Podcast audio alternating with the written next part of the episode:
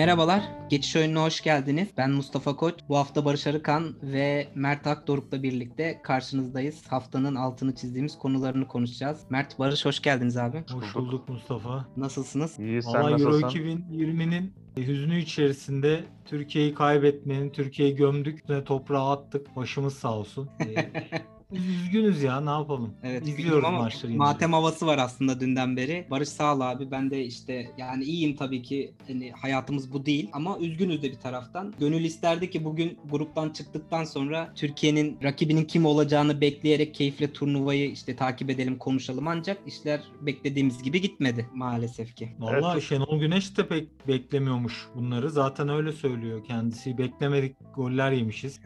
Galler maçında hani İtalya maçında dedik ki hani takım oturmadı vesaire. Hani bunları biraz İtalya'nın da ismini de göz önüne Evet. alarak bir şart koyduk bir sonraki Kaç yorumda. pozisyonda bekleyecekmiş Şenol Güneş? Ramsey 10. pozisyonda golü atınca mı beklemeye başlayacakmış? Adam 3 2 tane kaçırdı zaten. Üçüncü de attı aynı pozisyonu yani. Daha neyi bekleyecek? Şimdi dağıtmadan bence biliyorum çok hararetliyiz aslında bu konuda e, konuşmak için ama çok böyle uzatmadan kestirmeden e, girelim konuya. Şimdi kadroya genç ve potansiyelli oluşuna Şenol Güneş'in bu zamana kadar vaat ettiklerine güvenerek aslında biz bu turnuva için çok umutlandık ya da umudumuz yüksekti. Ki evet kabul edelim zorlu da bir gruptaydık aslında. Ancak her şeye rağmen beceremedik. Olmadı. Öncelikle herkes aslında hemfikir olduğu bir durum var ama kendimizce açıklık getirmek adına bu kötü performansın ki yani bence ortada bir performans da yoktu ama işte baş aktörleri kimlerdi ya da kimdi üzerine bir tartışalım konuşalım ve böyle girelim istedim konuya. Ki e, dediğim gibi aslında herkesin en fikir olduğu bir isim var. Siz de onunla başladınız. Burada Şenol Güneş'in turnuva öncesi ve turnuvaya başladıktan sonrası da var aslında. Sadece öncesi değil, sonrasında da büyük hataları oldu bence. Siz neresinden bakıyorsunuz bu işe? Öyle bir girelim. Şöyle biz turnuva öncesinde de seninle Türkiye'nin olduğu grubu da değerlendirmiştik. Mert de söylemişti. Ben bir kere hazırlık maçlarını hiç beğenmedim. Yani çok kötü tercihlerdi. Sen fizikli olduğu için tercih ettiğini söylemiştin o takımları. Ama yani söylediğimiz gibi Moldova ile Azerbaycan'la Gine ile oynamak bu turnuvayla ilgili hiçbir şey vermiyor bize. Vermedi de ki o maçlarda da öyle çok iyi bir futbol yoktu. Hadi denedi, gördü falan dedik. Turnuva boyunca performansı çok kötüydü. Değişiklikler çok kötüydü Şenol Hoca'nın. Yani kadroyu kurarken de ben çok eleştirdim. Yani ligi izlemeden kadro kurmuştu. Ya maçı izlerken mesela dedim ya keşke Adem Büyük şu dakika girebilir mi falan dedim. Önemi yok yani oyuncularla ilgili bir sorun yok. Bence birinci sorumluluğunu Şenol Güneş olması temel sebebi de şu. Şimdi kadroda birkaç oyuncu iyi, birkaç oyuncu kötü olsa oyuncuları eleştiririm ama giren, çıkan, oynayan, oynamayan herkes. Yani burada tabii ki ihale Şenol Güneş'e kalıyor. Onun dışında maç içinde de hiç okuyamadı. Yani değişiklikler falan da kötüydü. Sonra birinci maç tam sıkıntı yaşadık. Mesela Zeki ağır bir sezon geçirdi. Kariyerinde ilk defa böyle bir sezon geçirdi. Ve şu an fizik olarak da psikolojik olarak da bitmiş durumda. Ya tamam ilk maça çıktı kötü oynadı. İkinci maça niye çıkıyor? Hadi ikiye çıktı. Üçe niye çıktı? Yani Kaan Ayhan'ı mesela oraya çekebilir. Israr etti pek çok şeyde. Ve sonunda da sorumluluğu dahi üzerine almadan çekti gitti. Üzdü bizi yani. Ya bir şöyle bir durum var. Şimdi hazırlık maçlarıyla başlayan daha sonrasında hani kadro seçimiyle ilgili çok bir aslında konuşulacak hiçbir şey yokmuş. O kadar yani baştan aşağı her şey kötüymüş ki kadro seçimi ve tercihler bile artık bence ikinci, üçüncü planda kaldı. Hazırlık maçları dediğin gibi hem felaket bir seçim uygulandı hem de hiçbir şekilde bir taktik denenmedi ve yarı sahaya hücum eden bir futbol yoktu hazırlık maçlarında doğru dürüst. E, hadi diyelim ki sen o takımlara hücum edeceksin. E, İtalya karşısında full defansif oynuyorsun. Buna niye hazırlandın? Yani o maçlarda da buna hazırlanabilirsin aslında. Eğer illa kötü takımla oynuyorsun diye full hücum etmek diyeceğin bir durum olmaz yani. En azından bir maçta hücum edersin, hücum futbolu oynarsın. Diğer maçta savunma futbolu oynayıp rakip zayıf da olsa onların hücum varyasyonlarına bir şekilde direnç kazanırsın yani. Bir antikor kazanırsın aslında. Ben işin ucuna tabii yani Şenol Güneş'i herkes 7'den 77 herkes yeterince yerde herhalde. Yani geçmişine saygı duyuyorum. Aslında kendisini de başarılı buluyorum. Ama Şenol Güneş de dahil buna ego devreye giriyor galiba. Özellikle başarısızlıklardan sonra sürekli bir bahane bulma, sürekli futbolcuya fatura kesme bu Fatih Terim'de de var. Kendilerine minimum payı bırakarak ama lafa gelince de işte bir cümle sorumluluk benim diyerek ama arkasından 10 tane cümle ederek işte konuyu federasyona, medyaya ve her şeye bağlamaları aslında kendilerini açığa çıkarıyor. Burada ben çok da suçlu değilim demeye getiriyorlar. Yani basbaya Şenol Hoca sen bu hezimetin baş suçlususun. %90 demeyeceğim %95 ya da 99 yani bu, bu hani %1'i de efendiliğimden bırakıyorum. Kendi yorumum bu. Yani federasyonun olsun işte biraz oyuncuların olsun. Çünkü oyuncuların hepsi döküldü yani. Bir iki tane arada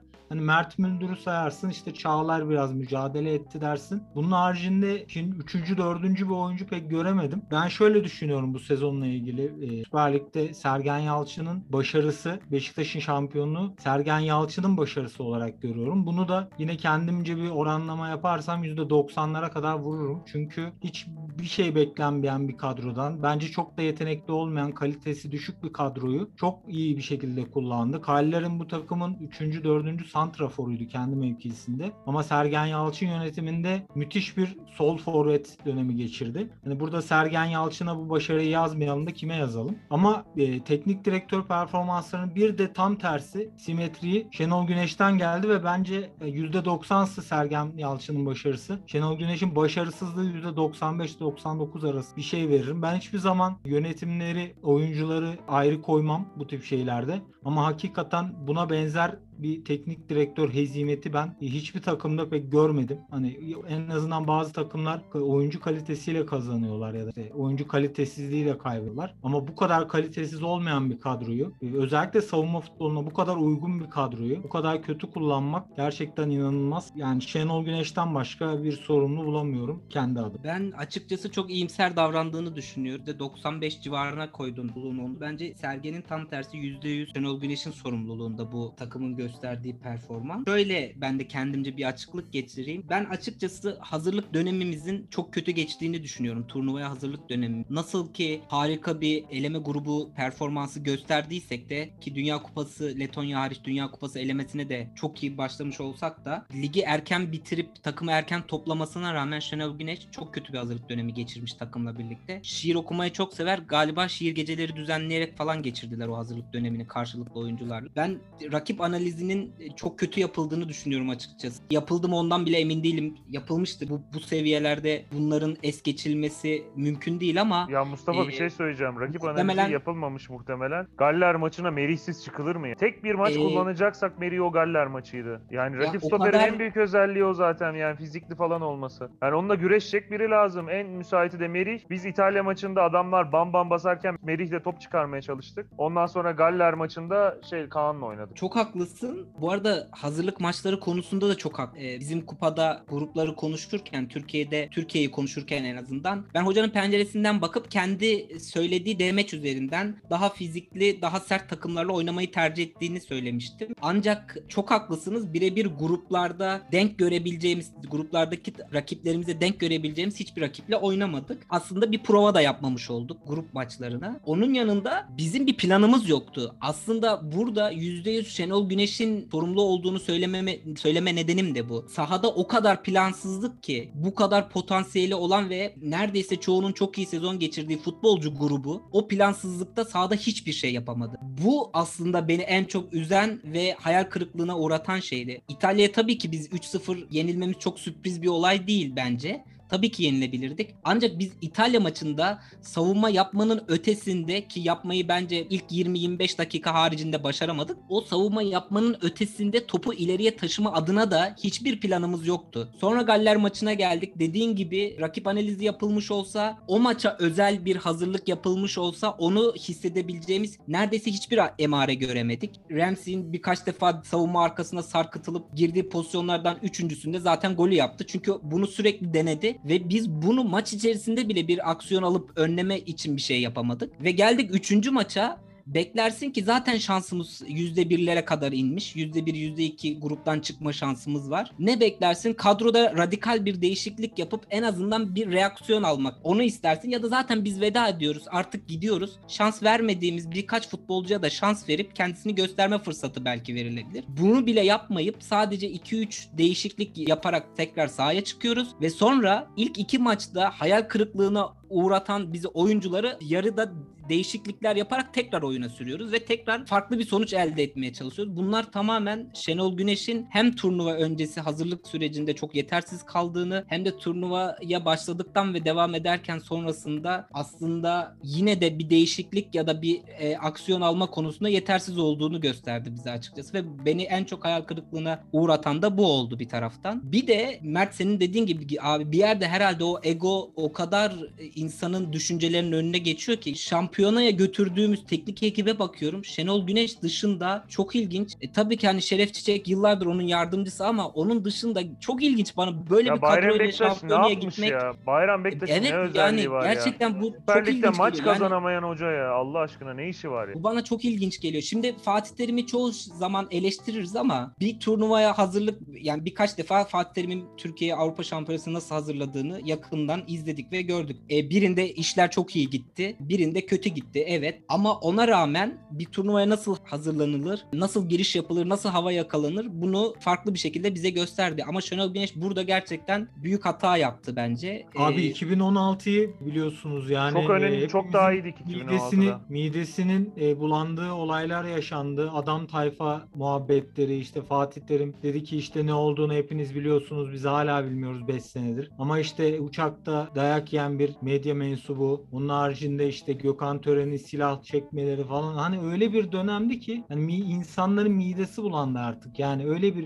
e, iğrenç bir dönemdi. Kimsenin kafası futbolda değildi. Ama o milli takım bile neredeyse gruptan çıkacak duruma getirdi kendini. Yani hani bu kadar temiz ağırlıkta çok temiz insanlardı. Ne Caner'i var kadroda ne Arda'sı var. Hani hiçbir papaz oyuncu yok Burak Yılmaz haricinde. Ama onun dışında yani çok temiz oyuncular. Herkes inandı bu oyunculara. Hem gençler hem yetenekliler. O kadar kaosta bir şey bile bir şeyler çıkarabilen bir milli takım. Bu kadar arkasına milyonları almış, herkesi inandırmış, yabancı basını bile inandırmış. Bir milli takımın bu kadar beklentilerin altında kalması hakikaten inanılacak şey değil. Sıfır puan da alınabilir. Gol de atılamayabilir. Makedonya sıfır aldı. Ama bu kadar da rezil olunmaz yani. Hani 3 maçın 5 dakikası sadece iyi oynadı bu milli takım. O da İsviçre maçının 5 dakikası. Golü yer yemez yine aynı hamur gibi e, böyle çamur gibi bir lig takım gördük. Ben Yani hakikaten inanamıyorum. o 5 dakikaya da katılmıyorum. Hadi. Uzaktan çekilen birkaç yani Abi en azından ne bileyim ya o kadar alışmamışız ki hani çölde bir vaha görürsün böyle öyle bir şeydi yani. Serap'tı o, böyle değildi ya. oldu. Serap'tı. E, kadro seçimin e, içinde şunu söylemek istiyorum. Kusura bakma Barış lafını böldüm. Mesela aslında takım bir şekilde bir performans gösterip yine de gruptan elenmiş olsaydı Şenol, Şenol Güneş'in kadro seçimi daha fazla eleştiriliyor olacaktı. Ama kendisi öyle bir performans gösterdi ki şu 3 maçta şu an kadro seçimine bile neredeyse konuşmuyor duruma geldik. Hani işte girenler çıkanlar tabii ki yine şu da olsaydı bu da olsaydı deniliyor ama kadronun gerçekten bence e, neredeyse hiç şeyi yok bu olaylarda. Tabii ki yine de her şeye rağmen sahada bir şeyler göstermeye çabalamak da gerekirdi bir yerde ama hani Şenol Güneş öyle bir performans gösterdi ki şu an o konuda neredeyse eleştirilmiyor durumda. Ben şunu söylemek istiyorum. Sizin de yorumunuzu merak ediyorum o konuda. Şimdi Dünya Kupası elemelerine gayet iyi başladık. Hepimiz Şenol Güneş'e inanıyorduk. Hem bu turnuva için hem de sonrası için. Kendisi de zaten Dünya Kupası'nın asıl hedef olduğunu söylüyordu. Hem bu turnuvadaki beklentiyi biraz düşürerek tansiyonu dengelemek için ki bence doğru yapıyordu. Hem de Dünya Kupası'nda gerçekten de iddialı bir konuma gelecek. Kendisinin de görü yöndeydi. Acayip bir yıkım oldu. Peki bu saatten sonra Türk milleti Şenol Güneş'e milli takıma güvenebilecek mi eğer Şenol Güneş'le devam edilirse? Etmeli miyiz? Birinci soru benim aklımda ve cevap da veremiyorum buna aslında. Yani etmemeliyiz dediğimde Türk olarak bir alternatif kesinlikle bulamıyorum onu söyleyeyim. Etmeliyiz derken de aklımda bir soru işareti oluşuyor. Ya bu kadar hezimeti yaşamış teknik direktöre ülke ne kadar güvenebilir? En ufak bir şeyde bundan sonra bir saçma sapan bir puan kaybında bütün millet Şenol Güneş'in üstüne çullanacakmış gibi hissediyorum. Haklı olarak da olabilir. Ama çok büyük reaksiyonlar verilecektir. Acaba bu iki sene boyunca beklemeli miyiz? Yoksa artık e, biletini kesip Şenol Hoca'nın yeni bir çare mi aramalıyız? Ben bunu kendi aklımda cevap bulamadım. Ben söyleyeyim. Bence devam etmeliyiz. Çünkü 1-2 ay sonra Dünya Kupası eleme maçları var. Bir de şuna güveniyorum ben. Fatih Terim de aynısını yapıyor. Şenol Güneş de. Çok kolay havaya giriyorlar. Yani bu yaşta hala olması çok ilginç ama eleştirildikleri zaman, köşeye sıkıştıkları zaman oradan iyi bir performansla çıkabiliyorlar. Mesela şimdi Uluslar Ligi'nde de çok kötü bir performans sergilemiştik. Hoca yine eleştiriliyordu. Sonra Dünya Kupası elemelerinde muhtemelen muhtemelen çok motive oldu. Kendini tekrar ispat etmek istedi. Ve bir şekilde şansımız da yaver gitti. O 3 maçı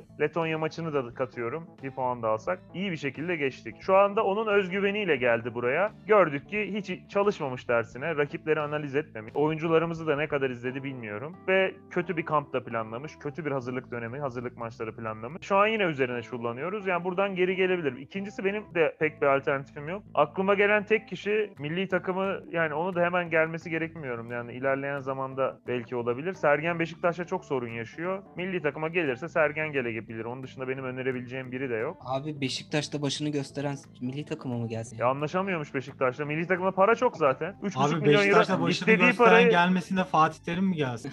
Bir de bir şey Anlaşılır, söyleyeceğim.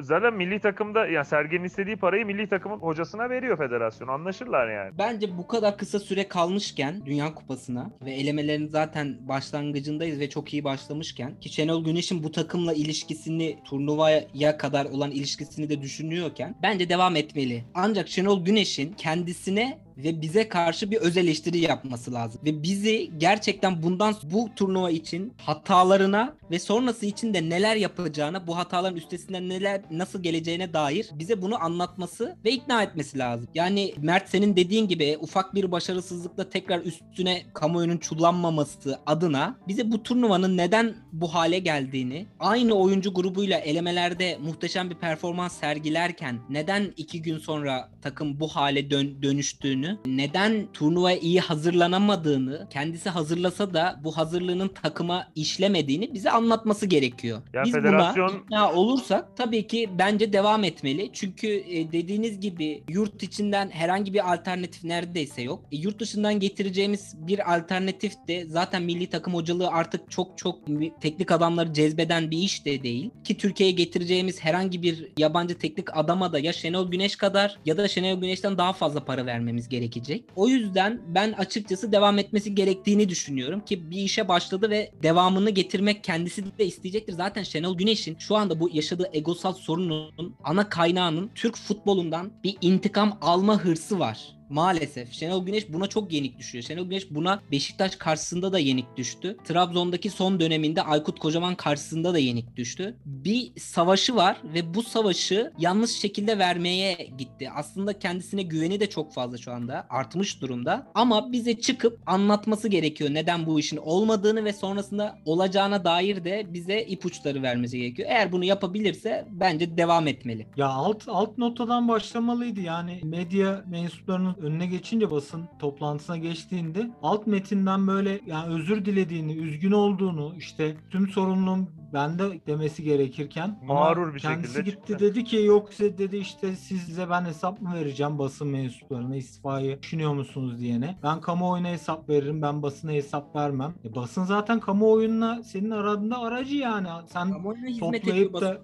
Ya benim cep Ee, telefonuma sen mesaj atarak mı hesap şey verecek bana ya? Yani miting mi düzenleyeceksin de kendi ağzından mı söyleyeceksin diye. Zaten basınla toplantını yapmanın amacı kamuoyunu aydınlatmak. Yani buradan girmeseydi senin dediğin gibi biraz daha mahcup. Bunu Türk halkı hisseder. Türk halkı biraz duygusaldır. Yani pozitif yönleri de konuşmalıyız bazen e, milletimizin. Gerçekten duygusal ve merhametli bir milletiz bence. Yani Şenol Güneş gibi bir karakteri özür dilerken görmek bile insanların yüreğini yumuşatır da eminim. Ama kendisi bunun aksine giderek sorumluluğu herkese yükledi ve insanlara sert çıkıştı oradaki soruları soranlara. Laf arasında bir kere dedi mi der, derseniz dedi yani sorumluluk bende diye ama oradaki önemli olan oradaki mimikler, konuşma tonu bunların hiçbiri Şenol Güneş'in yani suçu kendisine bulmadığını göstergesiydi. Tepkiler de bu yüzden alevlendi. Şimdi dediğin gibi du- duygusal bir milletiz ve sen de aslında duygusal bir taraftan bakıyorsun. Ya bence özür dilemesine gerek yok. Bu profesyonel bir iş ve p- profesyonel yaptığı bir işin sonucunda neden başarısız olduğunu açıklaması yani özür gerektirecek bir durum değil kendi şahsında. Ancak dediğim gibi mantıklı açıklamalarla bize denedik olmadı, yaptık sahada istediklerimizi yerine getiremedik. Genç bir kadro tecrübesizlikle e, açıklanamayacak bir performans vardı çünkü orada. Ya şunu Demeli, de şundan genç. dolayı şundan dolayı olmadı. Ben sebeplerini biliyorum. Bundan sonraki maçlarda düzeldiğini göreceksiniz. Hedefimiz Dünya Kupası artık demeliydi. Bu. Yani belki de diyecektir. Hani bu işin sıcağı sıcağına maçın adrenalinin hemen sonrasında yapılan basın toplantılarından sonra olmasını ben de beklemiyordum açıkçası ama en azından önümüzdeki birkaç hafta içerisinde çok da uzatmadan bir hafta içerisinde bu bunun bir şekilde yapılıyor olması lazım. Bu yapılmazsa eğer devam etmesi Mert senin demin dediğin gibi abi en ufak bir beraberlikte bile e, üzerine gidilecektir ki şimdi bile yani Twitter'a girdiğinde e, 15-20 tane en azından Şenol Güneş'in istifa etmesi gerektiğine dair tweet okuyorsun. Maaşından kadroda kullandığı insanlara kadar tercihler var. Bir de çok özür dilerim şuna da girmek istiyorum uzattık ama yani Uğurcan Çakır'ın hiçbir suçu olmamasına rağmen Uğurcan Çakır'ın sürekli konuşuluyor olması da ayrı bir ilgi. Ya bir de şöyle bir şey var orada. Burada takımcılık yapıldığını görüyorum ben. Yani Uğurcan Çakır'ın iyi kötü oynamadığını herkes görüyor. Uğurcan Çakır sadece iyi Ya. değildi. Sadece İtalya maçında onun haricinde herhangi bir sorun yaşamadı ki Ya İtalya Uğurcan'a maçında da- gelene kadar. Ne oynadık ki Yani- Uğurcan'a kaldı? İtalya maçında zaten sadece ayaklarıyla kullanması topu kötüydü. Onun haricinde bence herhangi bir sorun yaşamadı. Ama Mert orada da O da orada da muhtemelen yani. Hocanın hatası var orada da. Çünkü Uğurcan ilk maç özellikle her aldığı topu uzun vurmaya çalıştı. Yani bir kalecinin tercihi olarak olacak bir şey değil. Yani kenardan uzun vursa dahi kenardan kısa oyna dese Uğurcan ayağı çok kötü bir kaleci değil. Kısa oynayamayacak bir kaleci değil. Muhtemelen maç önü ona söylenen uzun vur çabuk çıkalım falan dediler. Ve maç içinde de bunu düzeltme gereği duymadı hoca. Ya orada da hocanın Abi hatası olduğunu düşünüyorum. oynamaya çalışsa da yani oyunun arkadan kurulup öne doğru gidecek bir durumu da yoktu E zaten. işte yani, hocaya yazar oyunu yani. Uğurcan'a yazmaz. Tabii ki, tabii ki onu diyorum ya yani bizim İtalya maçında zaten bir herhangi bir topu ileriye taşımaya dair bir planımız yoktu ileri uzun vurma dışında. E zaten uzun vurduğunda zamanında Hakan Şükür'e yaptığımız şeyi Burak Yılmaz'a deneyemeyiz yani aynı şey değil. Neyse yani neresinden Neyse bu baksak konu sabaha kadar konuşuruz ya. Çok uzun konu. yani oradan çok kısa hemen erkek voleybol takımımıza ben geçmek istiyorum. Onlar da Sev Avrupa Altın Ligi'nde şampiyon oldular. Mert de ucundan kıyısından takip etmeye çalıştı. erkekleri değil de daha çok kadınları takip ettim. Benim ilgi alanım kadın voleybolu olduğu için biraz daha. Erkek voleyboluna biraz fazla uzağız ama yani hakikaten tebrik edecek bir durum. Tabii en yüksek klasman bir başarı olmasa da yine de bu tür başarıların erkek voleybolu olan ilgisi, ilgiyi arttırması e, oldukça iyi olacak. Çünkü voleybol sadece kadınla özdeşleştirilmeye başlayan bir spor haline geldi. Hani futbolda nasıl sadece erkek egemen bir durum varsa voleybolda da kadın egemen bir durum var. Bu algıyı kırmak için bu tür başarılara ben de önem veriyorum. Çok fazla işin teknik taktik tarafında değilim. Oyuncuları aşırı tanımıyorum. Sadece işte koçun Galatasaray'ın koçu olduğunu biliyorum. İşte arada molalarda böyle çok ilgimi çekmeyen hadi oğlum falan filan böyle sadece işte gazlama konuşmalarını falan duyuyoruz. Çok tekniğe taktiğe girmiyor. Ama herhalde içeride konuşuluyordur tabii. Yani adamı da kötülemeyelim bilmeden ama yine de güzel bir başarı oldu. Kadın voleybolda da böyle özet geçeyim. Voleybol Nations League'de ilk dörde girdik. Dördüncü olduk. Son maçta Brezilya'yı aslında yenebilseydik üçüncü olarak bitirecektik ve Brezilya ile oynayacaktık. Ama şu an yarı finalde rakibimiz Amerika oldu. Amerika'da aşırı güçlü. Yani e, işimiz çok zor. Yarı finalde eğlenmemiz çok muhtemel ama bu ülkenin yüz akı hakikaten filenin sultanları. Yani jenerasyonlar değişiyor. Altyapılar, üst yapılar hiç fark etmiyor. Maşallah oldukça üstüne koyarak gidiyoruz. Hala çok genç yıldızlarımız var kadroda. Olimpiyat için de ümitlendiriyor bu bizi tabii. Birkaç eksiğimiz var muhakkak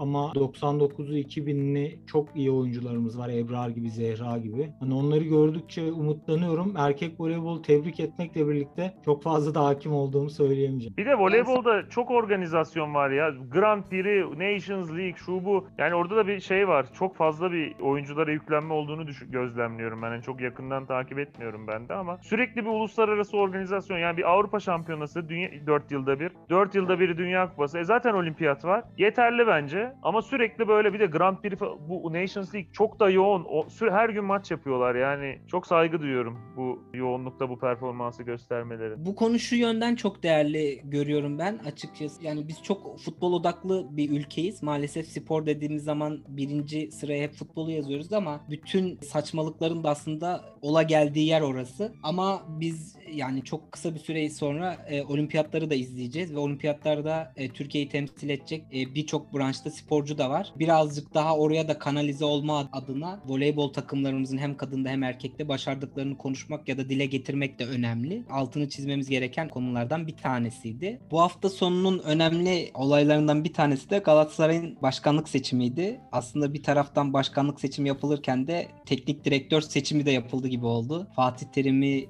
Fatih Terim'in yanlısı olanlar ve Fatih Terim'in karşısında olanlar gibi bir cepheleşme de vardı sanki. Ve son sandıklarda yaptığı ataklarla Burak Elmas Galatasaray başkanı seçildi. İki Galatasaraylı karşımda birbirlerini kırdırsam mı acaba diye böyle avuçlarımı ovalıyorum. Vallahi ben Ee, çok ne memnunum. diyorsunuz seçim hakkında? Ben çok memnunum Ben vallahi. Fatih Öyle- Terimci olarak hocanın da takımın başında kalmasından tabii ki mutlusun bir taraftan. Yo Fatih Terimci. Ben hocayı çok eleştirdim. Açıkçası bu sene gitmesi gerektiğini de düşünüyordum ama şu anki süreç öyle bir gelişti ki hem vakit yok hem zor bir dönem olacak şampiyon yönelmesi falan. Ben kalması gerektiğini düşünüyorum. Bugün gördüğümde bayağı motive hoca da kendini toplamış. Şöyle ben seçimi kendi açımdan değerlendireyim istersen. Çok aday vardı bir kere yani pek alışık değiliz ve iddialı adaylar da vardı. Ben başından beri Burak Elmas'ı hep önde görüyordum. Çünkü yani projeleri vardı, iyi hazırlanmıştı. Sonra ot- 25 yıldır falan kulübün içinde. Yani şeyi de iyiydi bence. Sponsorları açıkladı, projelerini açıkladı. Yani diğer pek çok aday gibi gelin, gelince yaparız, şöyle yaparız değildik. Şu an vakit kaybına tahammülü de yok Galatasaray'ın. E, sponsorları falan da buldu. Acil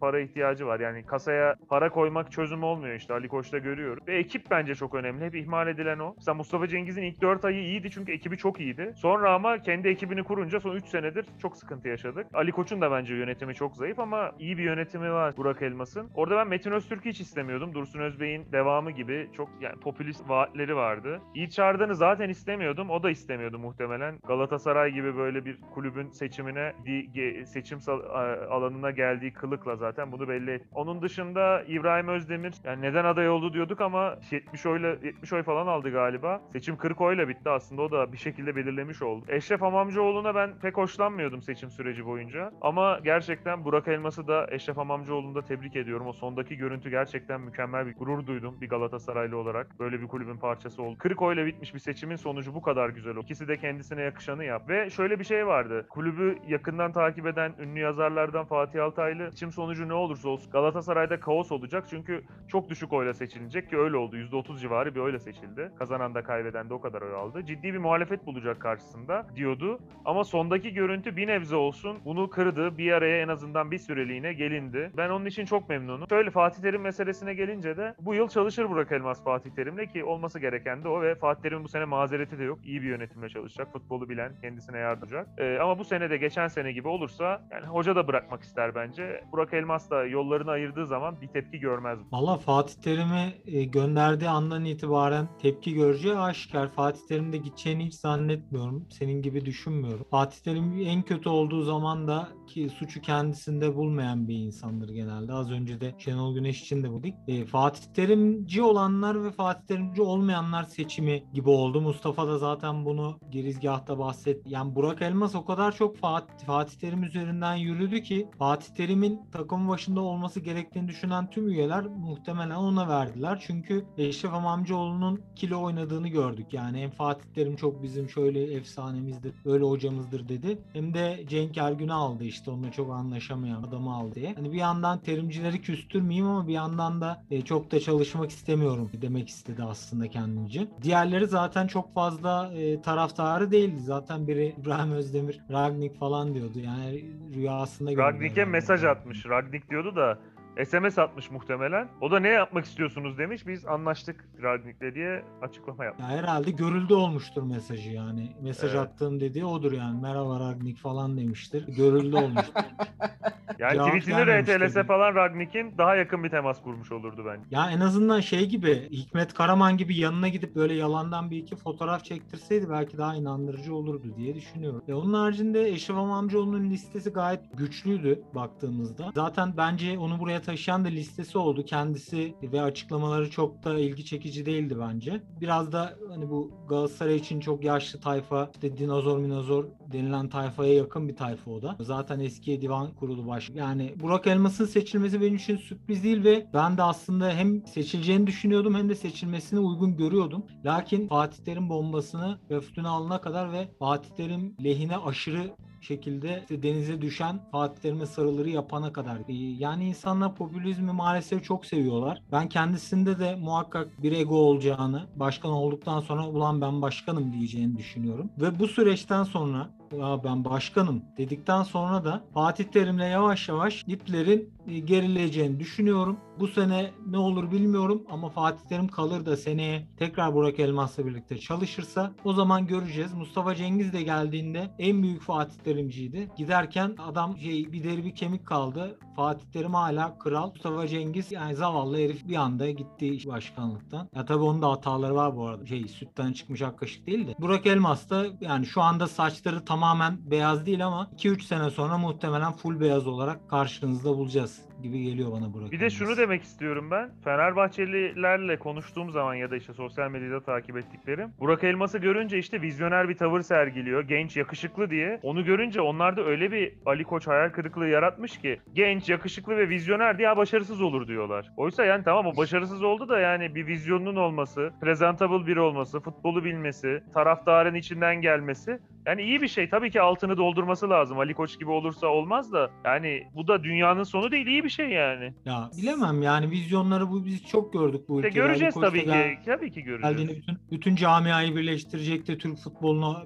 işte barış mesajları verip duruyordu ilk geldiğinde. Şu anda yani yolda yürüyen Galatasaraylılara, Beşiktaşlara bir FETÖ'cü demediği kaldı herhalde. Ee, yani en, en çığırtkan başkan haline geldi. Başarısızlık inanılmaz şekilde onu vurdu. Göreceğiz yani daha ilk anlarda bile Ali Koç benim çok yakın arkadaşımdır ama işte çok şey kavga ettik falan. Burak Elmas böyle bir şeyler demiş işte. Kavga ettik çok sıkı. İşte Fatih Terim hocamıza aşırı şekilde yükleniliyor falan diye. Daha şimdiden böyle işte o Türk futbolundaki çığırtkan başkanlık modelini şimdiden e, bir sinyalini verdi. Hiç öyle Daha vizyoner çok erken falan bakalım. bunlar- Bakalım. Çok erken. Bunlar yalan olacak.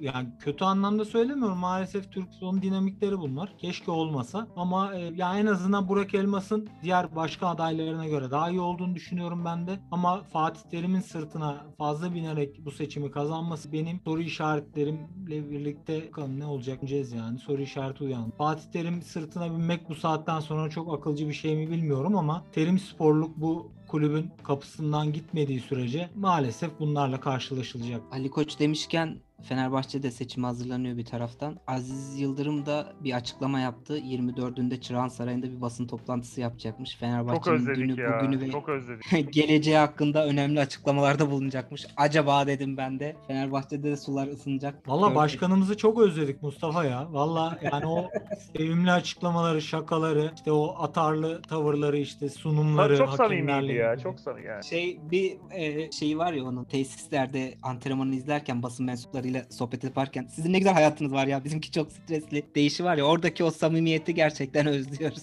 Ben de NTV Spor Ya canlı yayınını basmasını renkli bir hatırlıyorum. figür ya. Yani Selamun aleyküm Türkiye deyip futbol tarihinin en renkli figürü herhalde. Aziz Yıldırım'dır bence. Hani bu kadar donuk bir surat ifadesi, bu kadar negatif açıklamalara rağmen hakikaten tam bir samimiyet abidesi adam. Yani Fenerbahçeli olsam tabii asla istemezdim ama Galatasaraylı olarak yani keyif alıyorum gördüğü zaman televizyonda. Ne diyecek diye açıyorum hemen ya. Her gücü bırakıyorum. Aziz Yıldırım başkanının mesajlarını bekliyorum. Yani çok renkli olur ama Fenerbahçe için de çok hayırlı olur mu emin değilim yani. Ya artık Bu arada- çok yaşlandı. Tabii işin burada şakasında muhabbetindeyiz ama. yani, çok da yaşlı e, değil bu arada ya. artık- Çok da yaşlı değil. Ya hastalığı da var. Çok badireler de çok atlattı. yıprandı. O, o var. Çok yıprandı onun için. Yoksa Fatih Terim'le aynı yaşta bildiğim kadarıyla. Ben Fatih Terim konusunda da aynısını düşünüyorum abi. Onu da yavaş Ay yavaş tamam ya ama Fatih. Terim, Şenol Güneş de aynı yaşta. Baktığın zaman onlar daha genç duruyorlar ona göre. Şenol Güneş'in de zaten abi uzatmaları oynuyor işte. Dünya Kupası'ndan sonra Şenol Güneş'e de eyvallah diyeceğiz zaten. Bu arada- ya da öncesinde şimdi. Fenerbahçe ile ilgili hoca önerisinde bulunmak istiyorum ben. Biraz baktım. Öncelikle Ali Koç'u çok yani bu konuda da çok başarısız buluyorum. Hiçbir planı yok. Diyor ki hiçbir hocayı ikna edemiyoruz. Çünkü Türkiye'ye gelmek istemiyorlar diyor. Yani bu hocalar Çin'e gidiyorlar. Niye Türkiye'ye gelmesinler? Para sorunu da yok. 12-13 milyon euroya oy- oyuncu alacağına 4-5 milyon euro iyi bir hocaya verip getirebilirsin. Ama yok zaten hoca da pek kalmadı. Kulüplere gidiyorlar tek tek. Benim Fenerbahçe'ye hoca önerim eldeki şartlarda Bruno Labbadia'yı öneriyorum. Ya sanki Favre konusunda bayağı ilerlemiş gibi bir hava yaratıldı. Ben de aslında aa ne güzel oluyor diye düşünürken aslında o da olmuyor. Favre'yi çok severim ama Türkiye'de başarılı olacak profile sahip olduğunu düşünüyorum. Ama tabii yani diğer hocalara göre isim Ben olarak çok büyük de. Fenerbahçe'de hiçbir hocanın başarılı olabileceğine inanmıyorum. Ben Emre Belözoğlu Belözoğlu kalmalıydı bence. Çünkü daha iyi birini getiremeyecekler gözüken o. Ama daha da kötüsü yani Ali Koç çıktı dedi ki Bielsa ayarında bir hoca getireceğiz. Yani şimdi iyi bir hoca getirse bile beğenilmeyecek. Kim Bielsa ayarında hoca yani? En az Benitez'i falan getirmesi lazım. bir de şeye bayılıyorum yani. Alman İşte ekolü, ayarında. Portekiz eko- ekolü. Ne demek Alman ekolü? Ne demek Portekiz ekolü? Yani Mourinho mu Portekiz ekolü? Yardım mı? Villas Boas mı? Ya da Alman ekolü kim? Dao mu getirse Alman ekolü mü getir? Yani.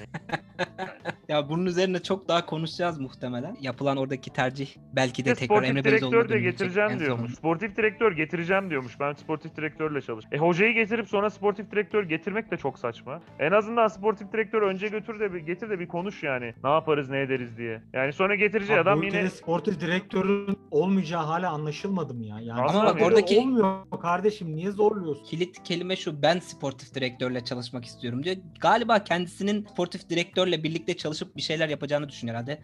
Oradaki bütün kararları onun alıp onun üzerine bir şey inşa edil- edileceğinden ziyade kendisinin bir sportif direktörle çalışma isteği var galiba. Çünkü Ben bu sportif direktörü şöyle görüyorum abi. Türkiye takımda herhangi bir sorun olduğu zaman ilk gönderilecek kişi. Hani gaza ilk alınacak kişi olarak görüyorum. Camianın gazı ilk sportif direktörle alınıyor. Sonra yavaş yavaş ibre teknik direktöre koyuyor. Hani teknik direktörü çok fazla dövmeden önce bir sportif direktörü gönderelim. Biraz zaman kazanalım. Sonra teknik direktöre bakarız. Fenerbahçe'de o öyle değil. Fenerbahçe'de öyle değil. Diğer takımlarda öyle. Fenerbahçe'de de şu. Şimdi hoca kötü gider de kovarsak yani kulübü bilen, takip eden biri olsun ki kulübün içinde sportif direktör diye sezon ortası onu getiririz diye düşünüyorlar. Fenerbahçe'de de öyle işliyor. Abi iki sefer, iki öyle sefer denediler öyle. Fransız, İtalyan kimdi abi? Şu anda unuttum bir Terraneo. Romolli. Ya Terraneo, Terraneo geldi yok işte Marino. sihirbaz mirbaz. Yok öbür ötekinin için aynı şey. İlk iki ay sihirbaz, üçüncü ay mırın kırın, dördüncü ay bu ne biçim adam, beşinci ay gönderir. Hiç değişmiyor yani. Bu, bu da değişmez yeni biri gelirse. Altıncı ay gönderilir. Bu konuda daha çok Evet, konuşuruz. var mı abi yani. başka Önümüzdeki haftaya da bırakalım biraz. Bu konu devam ederiz. Ağzınıza sağlık. Yani Evet. Türkiye için sabaha kadar konuşsak da yetmezdi. Ee, ben içimdekileri tam olarak atamadım. Ama Şenol Hoca'yla da hala Dünya Kupası'na gitme fikri cazip geliyor. Ee, inşallah kendisi biraz ders çıkarır diyeyim. Ee, yani alternatif aklıma gelmediği için Şenol Hoca'ya biraz daha güvenelim. Olmazsa Dünya Kupası'nda da sıkıntı yaşarsak acısını iyice çıkarım. Yani acayip bir şeyler söyleyelim bilmiyorum yani. Valla milli takımdan Avrupa Şampiyonası'na Şenol Güneş'ten Fatih Terim'e, Galatasaray seçimlerine, Derin Galatasaray'a, erkek kadın voleybol takımına, Ali Koç'a, Aziz Yıldırım'a kadar bayağı geniş bir yelpazede sohbet ettik. Ağzınıza sağlık gerçekten. Gündemdeki spor oldu. konularında her Ee, konuya değindik. Her şeye değindik evet sağ olun. Altı çizilinin sonuna geldik yavaş yavaş. Tekrar ağzınıza sağlık beyler. Senin Ee, önümüzdeki sağlık. hafta teşekkür ederim. Önümüzdeki hafta tekrar gündeme dair altını çizdiğimiz konuları görüşmek üzere diyelim. Bay bay. Hoşçakalın. Görüşmek üzere.